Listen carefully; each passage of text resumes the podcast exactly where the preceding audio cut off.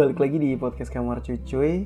Dan sekarang sendiri lagi nih gue ya setelah kemarin di beberapa episode yang gue rilis itu gue ngobrol-ngobrol sama temen gue tapi sekarang gue mau sendirian dulu. Karena gue mau cerita lagi tentang pengalaman gue walaupun sebenarnya pengalaman yang mau gue ceritain ini pengalaman yang apa ya nggak enak sebenarnya. Tapi nggak apa-apa. Dan buat yang nungguin ngobrol-ngobrol yang lain tenang aja gue bakal tetap kok nanti uh, usahain teman-teman gue untuk bisa gue ajak ngobrol di podcast kamar cucu juga. Dan gue mau ngucapin terima kasih juga buat listenernya podcast kamar cucu yang sekarang ada di angka 200an thank you so much. Ya terima kasih banyak banget. Udah dengerin. Ya gue nggak tahu deh satu orang dengerin berapa kali but thank you for 200 ya terima kasih untuk 200 nya dan terima kasih juga buat yang udah follow terima kasih banget juga buat yang udah share yang udah suruh orang lain dengerin podcast gue juga. Terima kasih banyak banget. Dan semoga juga makin banyak yang bisa lo ambil dan gue ke depannya juga bisa makin menghibur aja. Amin amin amin amin amin. Nah dan di episode ini gue udah bilang tadi ya gue mau cerita cerita aja. Sebenarnya pengalaman yang gak enak yang mau gue ceritain. Cuman ya udahlah nggak apa-apa. Tapi gue berharap eh, nggak uh, ada yang ke-trigger juga dengan cerita ini jadinya semoga lu bisa menikmati aja dan apa ya kayaknya kalau ngambil pelajaran mungkin enggak kali ya. Mungkin lu bisa lebih ini aja kali ya lebih aware aja dengan uh, bencana. Karena ini ada hubungannya dengan bencana ada hubungannya juga dengan Lombok. Wah pasti udah pada bisa nyimpulin lah ya bencana apa sih yang terjadi di Lombok yang saat gue di sana gitu. Jadi mungkin lo udah pada tahu juga. Jadi ya gue mau cerita uh, mengenai gempa lombok. Ya jadi gempa lombok ini awal banget itu terjadi di tanggal 29 Juli 2018 di mana itu adalah dua tahun yang lalu. Tapi ya kalau bisa gue bilang itu efeknya malah uh, sampai sekarang kayaknya. Sampai di tahun 2020 ini uh, di Lombok tuh masih kayak sering terjadi gempa-gempa kecil gitu. Dan itu memang awalnya atau mulainya itu dari tanggal 29 Juli 2018 jadi semoga gue bisa upload ini di tanggal 29 Juli juga. Jadi sekalian memperingati 2 tahun terjadinya gempa Lombok. Niat gue sih sebenarnya itu tapi semoga bisa diupload tanggal 29 ya jadi semoga lo dengerin ini di tanggal 29 Juli 2020 ya jadi tepat 2 tahun setelah kejadian gempa Lombok. Gitu. Jadi gue berharap sih semoga bisa tepat waktu aja uploadnya. Jadi ya sebagaimana yang gue bilang ya 29 Juli 2018 uh, ini semuanya terjadi gitu. Dan itu tepatnya adalah hari Minggu. Dan posisi gue saat itu gue lagi ada di kosan temen gue jadi malam minggunya kebetulan gue nginep di sana. Ya biasa ya kan? Numpang wifi gue sebenarnya. Karena Nah, waktu itu lagi kayak gue lagi gencar-gencarnya banget untuk upload IMD cuy ya kan? Jadi waktu itu di Instagram Story gue lagi gencar-gencarnya banget upload jadinya gue butuh dong bahan jadi gue di sana download film download serial ya yang bisa gue tonton dan bisa gue kasih reviewnya waktu itu dan gempanya itu terjadi hari Minggu pagi ya jadi 29 Juli pagi kalau gue lansir dari kompas.com itu terjadi pukul 5 lebih 47 waktu Indonesia Barat. Berarti di mana waktu Indonesia Tengah atau time zone-nya Lombok itu kan beda sejam, jadi itu adalah sekitar jam 6 lebih 47 menit. Dan memang sih kayaknya kalau seingat-ingat gue itu juga sekitar memang jam segitu. Jadi itu gue baru bangun tidur kalau nggak salah. Dan tiba-tiba uh, temen gue ngeloncatin gue begitu saja.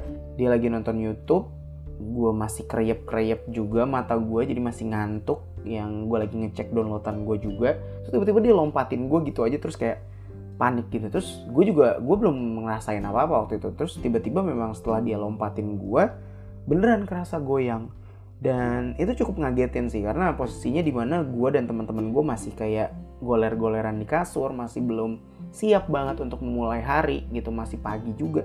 Jadi kayak kaget bener-bener kaget itu satu kosan bener-bener keluar terus akhirnya kita ngumpul di depan aja ngelihat kalau berapa sih magnitudonya kok ngagetin banget dan memang benar jadi magnitudonya saat itu adalah 6,4 jadi itu yang gue bilang tadi adalah asal mula atau awal mulainya banget dari beberapa rentetan gempa yang juga bakalan gue ceritain ke lo di episode yang satu ini.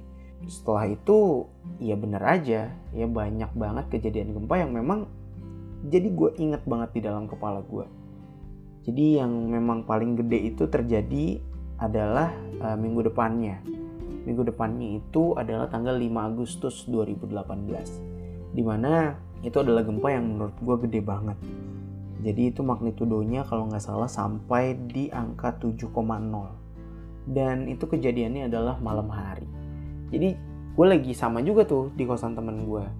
Kalau tadi alasannya gue numpang karena uh, wifi karena mau download film mau download serial kalau yang minggu depannya itu di tanggal 5 Agustus itu gue ke sana karena mau nonton race MotoGP. Jadi mau nobar gitu rencananya sebenarnya niatnya. Jadi waktu itu kalau nggak salah mau race apa ya MotoGP ya? Lupa gue race di mana. Pokoknya kita mau nonton deh nobar. Waktu itu kalau nggak salah race-nya itu jam 8 jam 8 malam waktu Indonesia Tengah.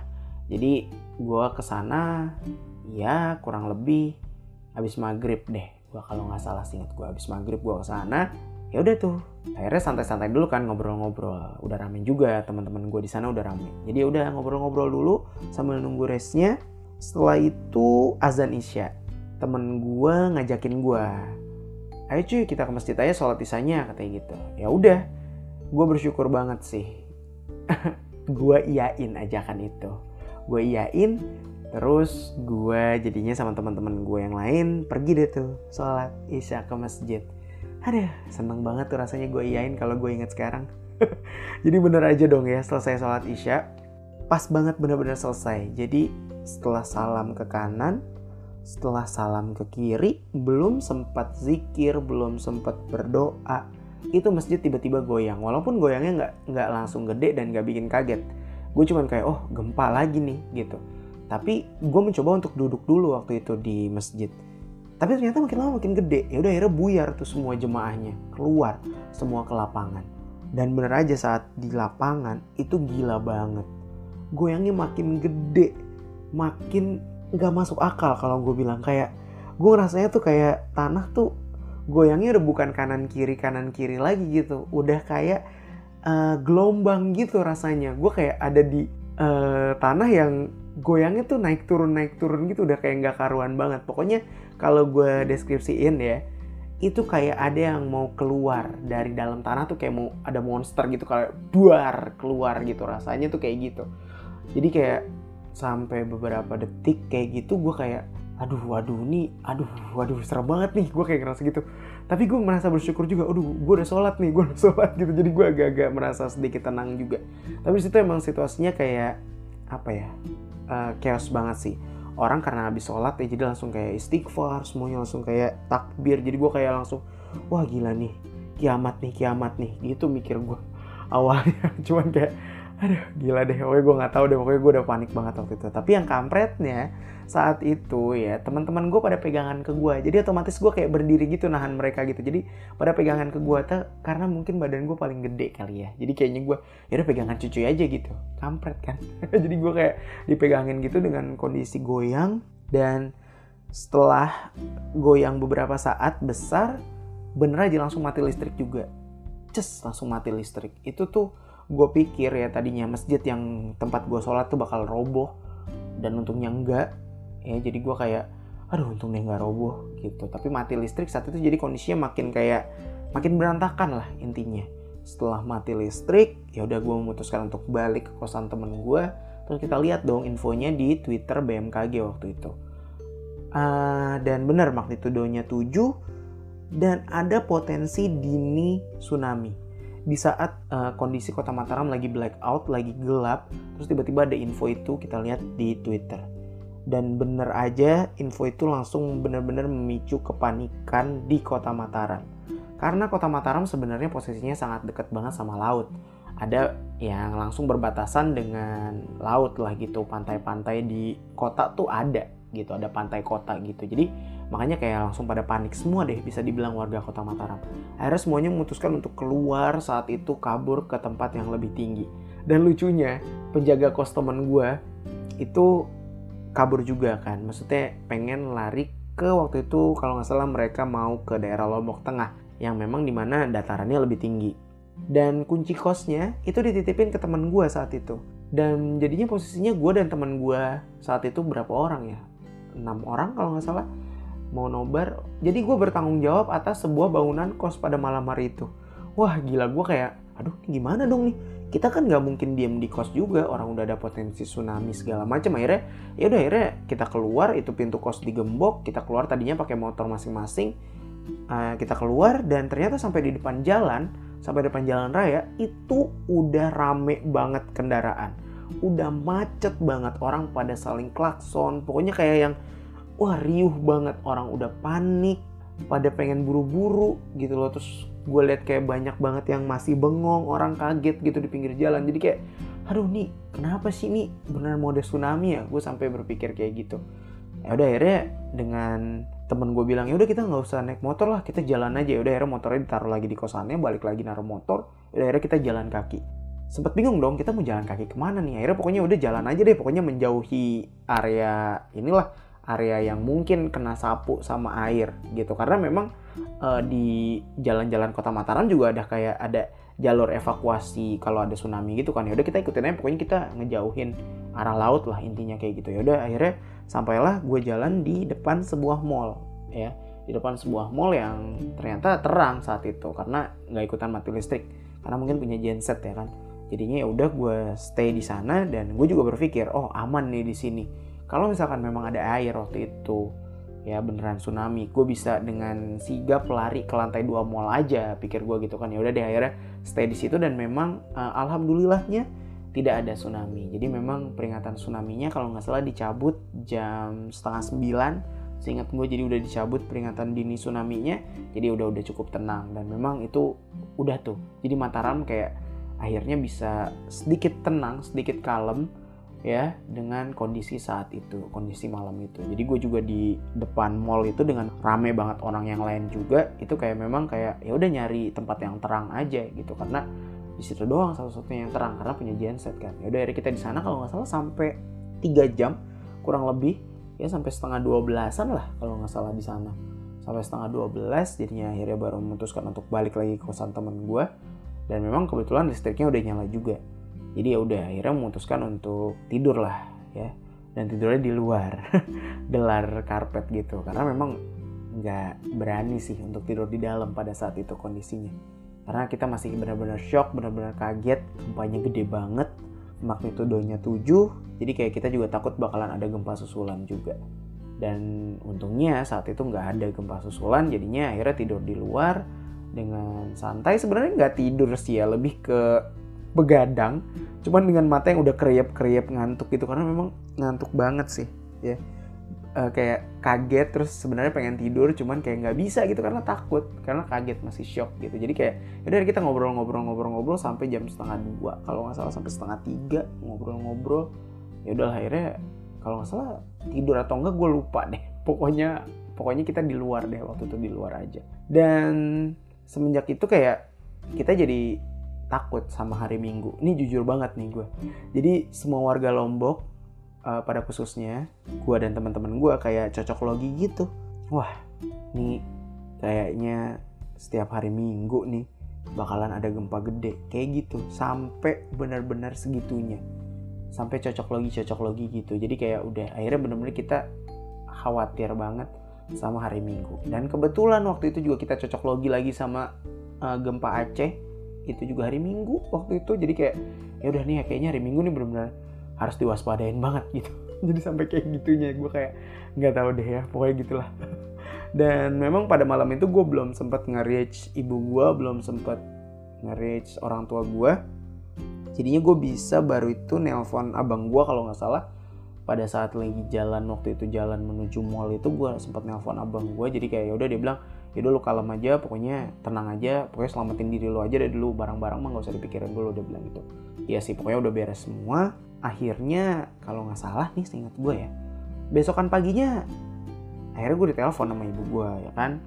Jadi setelah dua gempa itu paginya kalau nggak salah berarti hari Senin ya Senin pagi itu gue ditelepon sama ibu gue akhirnya bisa di ini bisa di telepon gue akhirnya gue bisa angkat. Akhirnya gue angkat dan tiba-tiba nyokap gue langsung nanya gini aneh banget sih. Dia langsung nanya gimana? Nggak apa-apa dia bilang gitu. Ya udah gue bilang nggak apa-apa kok. Gue bilang santai nggak masih bisa. Ini kan maksudnya masih bisa ngomong segala macam nggak apa-apa. Dan yang lucu dia langsung nanya ke gue gimana tapi masih bisa ngetik skripsi kan? Gila. Anaknya habis diguncang gempa 7,0 magnitudonya. Tiba-tiba pagi-pagi ditanya masih bisa ngetik skripsi atau enggak. Wah gok sih. Gue kayak kaget banget tuh ditanya kayak gitu gue kayak waduh gila lo gue masih kaget ini. Kayak gitu loh. Gue masih terkejut ada gempa. Beritanya sampai masuk TV dia tahu juga dari TV maksud gue gitu. Ada gempa gede di Lombok. Terus anaknya ditanya masih bisa nulis skripsi atau enggak? Gila karena memang waktu itu gue lagi skripsian sih. Harusnya gue bisa lulus tuh di tahun 2018 tapi tidak terjadi ya salah satunya mungkin karena itu ya karena ada gempa itu. Jadi mungkin itu juga gue jadiin kambing hitam sih sebenarnya. Untuk menunda kelulusan gue waktu itu. Ya cuman ya gitulah ya. Tapi memang uh, luar biasa banget. Ya semenjak makanya gue bilang semenjak dua gempa itu jadi warga Lombok jadi sangat khawatir dengan hari Minggu. Jadi pada follow langsung twitternya BMKG langsung pada download aplikasi BMKG di Play Store dan di App Store. Wah pokoknya langsung jadi acuan deh tuh. Ini gempa nih gempa nggak ya gempa nggak ya gitu. Jadi biar valid infonya. Jadi BMKG gue salut banget deh untung lo punya Twitter untung punya sosial media untung punya aplikasi yang bisa kita download. Dan memang sangat luar biasa banget sih. Waktu itu kayak berguna banget untuk warga Lombok dan sekitarnya. Nah tadi kan uh, gue udah bilang ya kalau hari Minggu tuh gue cocok login sama teman-teman gue kalau itu hari di mana gempa besar terjadi di Lombok. Tapi nggak lama setelah itu, mungkin berselang dua minggu, singkat gue, berselang dua minggu dari itu, gempanya kayak mau matahin statement gue gitu. Jadi waktu itu gue lagi sendirian di kos, lagi nonton YouTube. Uh, dan waktu itu siang, sekitar jam setengah 12, kalau nggak salah setengah 11, pokoknya gitu deh. Pokoknya udah siang. Terus gue lagi asik nonton YouTube, tiba-tiba goyang lagi dan goyangnya ini nggak pakai inian informasi dulu gitu. Maksudnya nggak ngasih ancang-ancang dulu nggak pelan dulu. Ini langsung tiba-tiba langsung kenceng aja tiba-tiba. Jadi rasanya tuh kan uh, lo bisa bayangin kotak ya kotak box gitu. Terus kayak dikocok dikocok-kocok-kocok-kocok gitu tuh kotak tuh. Jadi rasanya kayak gitu. Gue di dalam kamar kos tuh rasanya kayak gitu. Jadi gue langsung kaget dong otomatis dengan tiba-tiba langsung gede gitu goyangannya. Dan itu singkat gue hari Kamis. Jadi kayak aduh ini nggak hari minggu doang nih gempanya gue langsung gitu. Tapi dengan posisi gue sambil lari ngebut banget ke bawah. Karena kan posisinya kamar gue ada di lantai dua jadi gue lari ke bawah. Terus kebetulan untungnya pintu gerbang lagi nggak digembok. Jadi gue langsung bisa keluar. Dan ternyata saat itu terjadi gue di kosan cuman berdua sama teman kos gue ada di lantai satu. Jadi tuh itu bener-bener kosan sepi banget karena juga kebetulan uh, lagi pada kerja.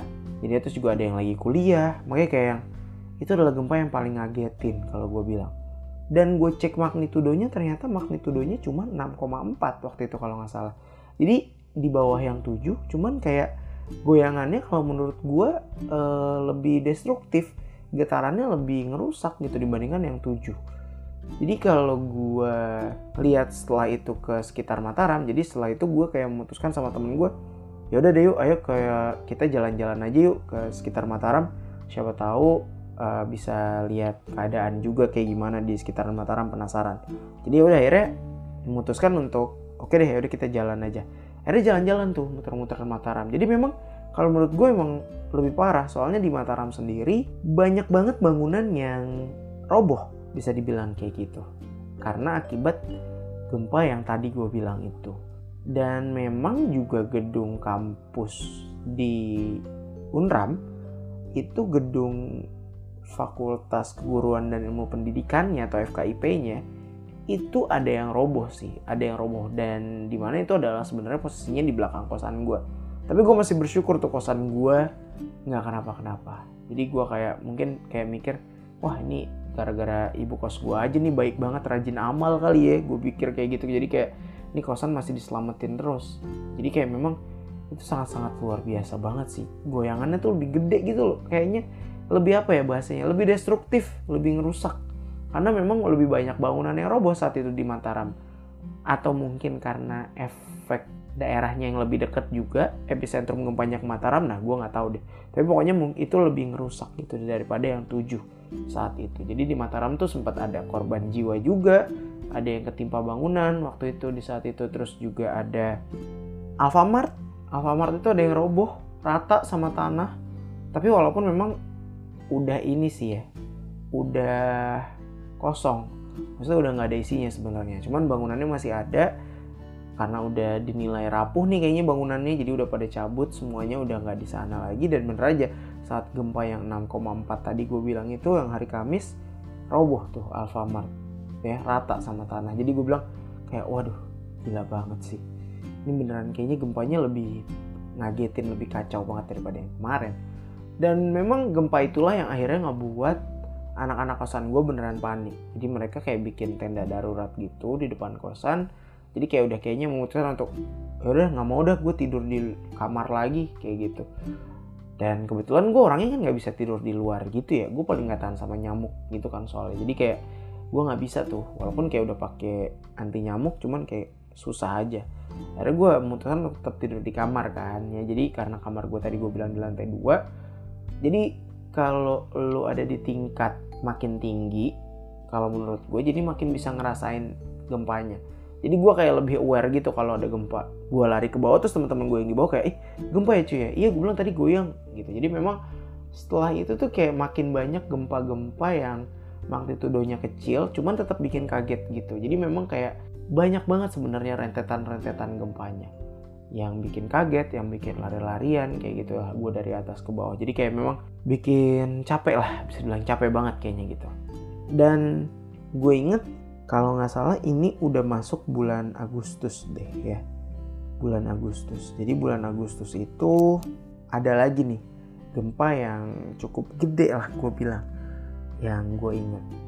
Karena setelah gempa yang hari Kamis yang 6,4 itu itu udah mulai sedikit gempa yang gede.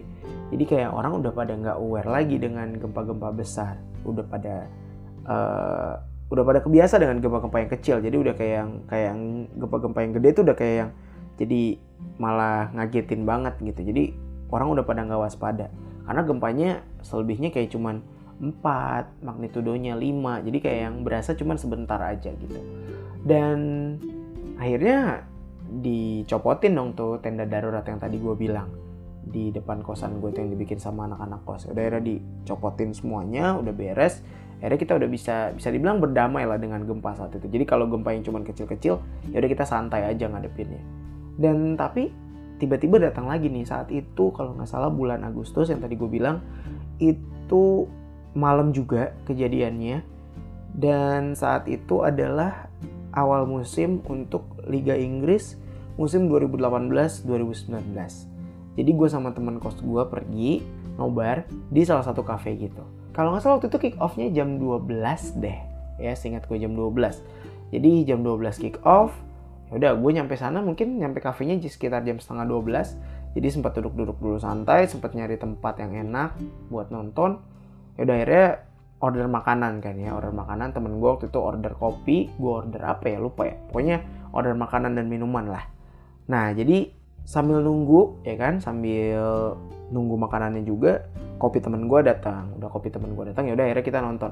Saat itu udah mulai tuh pertandingannya. Jadi pas banget saat mau kick off. Saat mau kick off. Jadi pas pemainnya tuh keluar gitu keluar dari lorong keluar ke lapangan ke tengah lapangan set baris ya kan? Terus setelah itu tiba-tiba mati lampu tuh. Mati listrik ces gitu terus kita masih pada kayak kecewa gitu kan kayak ya gitu dan ternyata mati listrik itu adalah awal mula dari gempa yang lumayan gede juga waktu itu. Jadi gue sebenarnya sebelumnya udah ngerasain kayak gue yang kecil.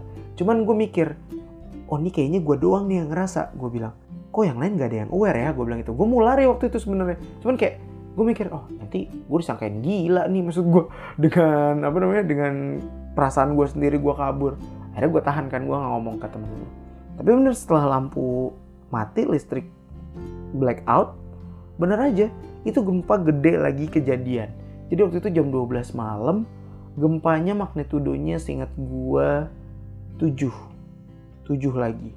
Tapi ini nggak lebih serem daripada 7 yang pertama sih, cuman cukup keras aja. Itu sampai kanopi di depan kafenya itu kan kafenya kayak outdoor gitu ya jadi kanopi di depan kafenya gitu kayak goyang yang sampai bunyi yang krak krak krak krak gitu. Kayak gue pikir mau roboh tapi untungnya enggak. Jadi setelah awal mula gempa itu langsung kayak pada panik kan. Ya udah akhirnya pada lari tuh dengan kondisi mati listrik. Jadi udah kayak apa yang ketendang bodo amat. Jadi gue sambil kayak dengerin suara gomprang gomprang piring gelas lah mungkin ketendang-tendang. Jadi gue kayak wah gila nih makin panik juga sih sebenarnya saat itu. Karena memang kondisinya kan ada meja-meja gitu. Jadi kayak susah banget mau lari keluar jadi kayak gitulah ya jadi memang kayak ngagetin banget. Dan yang kocak sih waktu itu kayak temen gue panik sebenarnya gue panik. Setelah gempanya beres temen gue kayak baru sadar di kok gue masih megang kopi ya? Jadi kopi yang di order yang udah datang itu diambil sama dia dibawa lari nggak tumpah coy. Jadi kayak itu kopinya benar-benar dipegang sama dia. Kopinya benar-benar dipegang masih utuh. Terus kayak gue bilang ih lo ngapain bawa kopi? Gila gue bilang sayang banget ya gue bilang kayak gitu. Jadi kayak akhirnya tuh masih utuh gitu kopinya. Terus pas kita mau balik ke kos akhirnya sempat diminum dulu segelas ya udah gue minum deh. Terus mau bayar nggak usah deh katanya gitu kata yang punya kafe. Ya udah akhirnya kita balik ke kosan. Balik ke kosan ya bener kan di kosan gue juga udah rame tuh di luar udah pada keluar orang. Dan kondisinya waktu itu emang gelap kan karena mati listrik lagi. Dan saat itu juga mati listrik jadi bikin parno sih. Kadang tiba-tiba malam mati listrik terus kita udah pada takut ternyata nggak terjadi apa-apa. Jadi memang kayak jadi sering mati listrik. Dan memang mati listrik yang waktu itu langsung gempa. Dan sesampainya gue di kos barengan sama teman-teman kos gue masih duduk-duduk di depan tiba-tiba gempa lagi. Walaupun nggak terlalu gede. Cuman berasa kok itu goyang gitu. Jadi kayak waduh gempa lagi nih. Jadi malam itu udah dua kali terjadi gempa terus akhirnya memutuskan lagi untuk gue dan teman-teman gue yaudah deh kita seret-seretin aja kasur deh nih karpet. Kita tidur di luar aja dah gitu. Ya akhirnya tidur di luar lagi tuh. Kayak persis banget waktu yang gempa kedua yang gue bilang gue gede banget itu gempanya. Akhirnya gue tidur di luar kos sama teman-teman gue dan memang saat itu kondisinya juga aduh ini banget deh. Uh, serem banget jujur gue jadi ada anjing ngelolong mulu terus kayak itu kondisinya gelap. Terus juga ya yang gue heran kosan yang masih ada isinya tuh kosan gue doang. Kosan kanan dan kiri gue tuh udah sepi gitu. Jadi kayak bener-bener situasinya tuh wah horor deh. Kalau bisa dibilang horor mah horor situasinya. Jadi kayak gue tidur di luar tuh ditemenin sama lolongan anjing itu kayak waduh ini horor banget nih keadaannya. Gue sampai nggak mau noleh ke kosan sebelah gitu. Jadi kayak udah gue ngadep bantal aja deh tidur gitu. Jadi gue kayak beneran takut juga dengan keadaan di luar gitu. Dan bener aja sampai jam setengah tiga kalau nggak salah itu baru nyala lagi listriknya. Akhirnya gue dengan temen gue bertiga yang kamarnya sama-sama di atas kayak udah gue nggak betah tidur di bawah gitu. Gue naik dah ke kamar. Udah gue naik tuh bertiga. Dan memang tidurnya waktu itu posisinya di kamar gue sih akhirnya bertiga. Karena kalau misa-misa agak-agak ngeri juga ya kan masih agak-agak takut juga. Dan bener aja sih kita baru kayaknya baru naik terus baru tidur sebentar sekitar jam 4 singkat gue mau mendekati subuh itu gempa lagi. Dan gue bener-bener yang dari atas tuh langsung lari lagi ke bawah. Jadi kayak wah gila malam itu hat trick hat trick gila bener. Jadi gue kayak dikagetin tiga kali coy. Itu asli itu gempa tiga cucu nol asli. Itu gue kayak bener-bener kaget kaget kagetnya tiga kali berturut-turut gempanya pada malam hari itu ya nggak nggak sampai selang 24 jam gila dari jam 12 pertama terus jam satu mungkin gempa yang gue rasain di depan kos terus yang gue rasain di kamar itu sekitar jam 4 jadi kayak dalam kurun waktu 4 jam itu tiga kali gempa yang benar-benar berasa. Jadi gue kayak langsung wah gila gue bilang ini parah banget. Gue bilang ini kenapa sih? Gitu ada apa sih? Gue sampai kayak gitu akhirnya ya udahlah. Akhirnya gue kembali lagi naik ke kamar akhirnya bisa tidur nyenyak walaupun dengan perasaan deg-degan. Ya jadi gue kayak sempet kayak panik gitu loh. Sempet kayak panik yang ngerasa kalau ih ini goyang nih padahal enggak yang kayak gitu. Sampai akhirnya kayak gitu ke depan ke depannya jadi memang kayak wah luar biasa banget. Jujur waktu kemarin gue siaran tahun 2019 itu juga sempet kejadian. Gempa juga gue lagi di radio gitu. Jadi memang uh, sering banget terjadi gempa-gempa setelah itu yang kayak bisa dirasain di Mataram walaupun memang jarang yang pusatnya ada di Mataram kayak gitu. Dan waktu itu juga pernah terjadi sekali uh, subuh ya. Subuh gue posisinya lagi tidur banget nyenyak gue nggak bangun teman-teman gue pada lari. Gue bangun tuh pas sudah beres gempanya. Gue nggak dibangunin gila eh gue bilang. Gila lu semua nggak bangunin gue kacau lu gue bilang gitu. Dan iya cuy. Lagian tidurnya nyenyak banget kata gitu. Wah goks gue bilang. Ini kalau kosan roboh korbannya gue doang dong anjing. Kurang lebih kayak gitu. Kampret emang. Jadi emang kayak wah gila sih. Pokoknya gempa-gempa selama di Lombok tuh kayak bikin gue apa ya bikin gue kayak tahu rasa rasa takut lah. Kayak gitu kayak yang serem deh. Intinya serem banget tapi bikin kangen. Konyol nggak lo gue tuh sempet waktu kemarin gak ada gempa. Gue sampai kayak sama temen-temen gue duh kangen nih gempa gitu loh. Tapi cuman kayak yang kangen yang kayak goblok-goblokan gitu seru ya pas gempa iya sih seru banget. Lo adrenalin lo tuh rush banget gitu lo lari lo dari atas ke lantai bawah lari kayak gitu tuh kayak kangen aja gitu dengan keadaan-keadaan ngagetin seperti itu. Tapi pas gempa kaget juga gitu sih. Jadi kayak emang pengen cuman kayak ya kayak naik wahana gitu lah akhirnya. Kayak lo pengen lagi cuman kayak ya udahlah segitu aja ya. Jangan jangan lebih dari segini ya gitu. Jangan lebih dari magnitudo 5 jangan lebih dari magnitudo 7 gitu gue ngarepnya gitu. Jadi pokoknya ya memang kayak gitulah. Jadi seru tapi ya serem juga sih sekaligus. Jadi memang kayak segitunya sih ya saat itu. Dan gue juga kayak bersyukur banget sih bisa ngerasain itu secara langsung. Jadi kayak buat gue jadi pengalaman juga yang bisa gue ceritain sekarang. Jadinya lo bisa denger dari gue langsung maksudnya gitu dari yang ada di sana atau mungkin juga lo mungkin kayak punya saudara juga di sana jadi kayak akhirnya kayak bener-bener ya segitunya gitu loh gempa lombok yang waktu itu berrentetan dari bulan Juli sampai akhir tahun tuh emang segitunya gitu sampai benar-benar semua aktivitas gue waktu itu perkuliahan itu semuanya di luar di tenda yang kayak gitu. Jadi emang kayak ya sangat berefek banget lah untuk Lombok gitu. Untuk pendidikan untuk semuanya deh. Untuk pariwisata apalagi bener-bener down banget Lombok saat itu sih.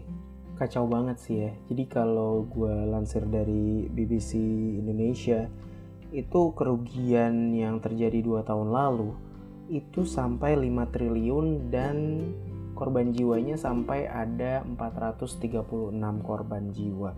Jadi memang momen tersebut tuh kayaknya Lombok yang tadi gue bilang ya down banget. Yang mungkin biasanya lo seneng ya di Lombok dan lo bahagia gitu kalau ke Lombok. Dan ini lo di sana jadi kayak takut dan ngeri dengan apa yang terjadi saat itu. Untungnya kalau gue bilang warga Lombok sangat kuat banget dan akhirnya juga dengan hashtag Lombok bangkit waktu itu yang bergema sangat kenceng banget di Lombok akhirnya kita beneran kayak ngerasa kalau bisa bangkit gitu. Beneran bisa membuat warga di sana tuh beneran semangat lagi benar-benar semangat untuk membangun semuanya lagi membangun rasa keberanian lagi membangun ekonomi lagi dan yang paling jelas membangun infrastruktur lagi. Karena semuanya tuh benar-benar hancur dan rata banget sih. Terutama daerah Lombok Utara sih ya. Kalau mau gue bilang paling parah itu ada di Lombok Utara karena di sana tuh bener-bener wah bener-bener kacau banget. Jadi memang akhirnya kita semua di Lombok tuh bisa saling bahu membahu untuk bangkit lagi sampai jadi seperti sekarang lagi sih kalau gue bilang tuh keren banget sih dan gue juga mau ngucapin terima kasih sebanyak-banyaknya sih ya buat semua yang waktu itu udah peduli semua yang waktu itu peduli sama Lombok, semua yang waktu itu peduli sama gue secara pribadi ya walaupun memang gue tidak menjadi korban secara langsung lah bisa dibilang gitu atas bencana tersebut. Cuman ya uh, mungkin korban psikis aja ya karena gue merasa banget kalau gue jadi takut pada saat itu. Dan thank you so much juga buat yang udah ngirim bantuan ya kepada warga Lombok yang benar-benar berdampak langsung. Kemarin gue waktu itu juga sempat bikin donasi dan cukup banyak donasinya thank you so much banget yang udah nyumbang dan terima kasih lah intinya buat semua orang yang udah support ke Lombok saat itu dan ke gue secara pribadi thank you so much jadinya Lombok tuh sekarang gue bilang jadi udah bisa benar-benar full bangkit udah benar-benar bisa kembali lagi seperti semula udah bisa bikin kita senyum lagi kalau ke sana udah bisa bikin kita seneng lagi kalau berada di sana udah bisa bikin Lombok tuh balik lagi jadi destinasi wisata yang memang pingin banget lo kunjungin.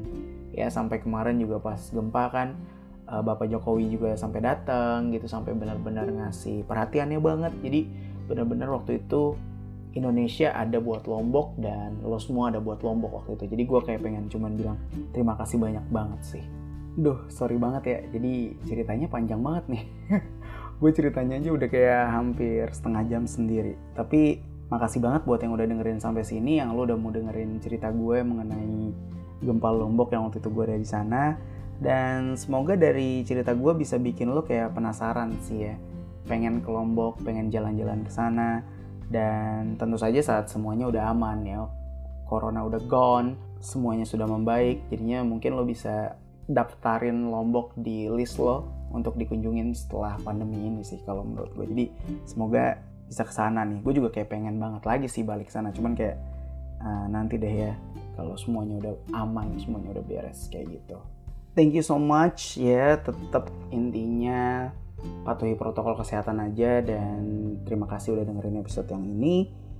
Intinya sih kalau lo ke mana-mana ya pakai masker aja. Karena di Depok sendiri ya kemarin gue baca di Instagramnya Depok 24 jam itu dua jam razia masker di Depok satpol pp dan semua yang ngerazia itu dapat 2,9 juta. Gila. Warga Depok nih sebenarnya kayak bandel-bandel juga ya.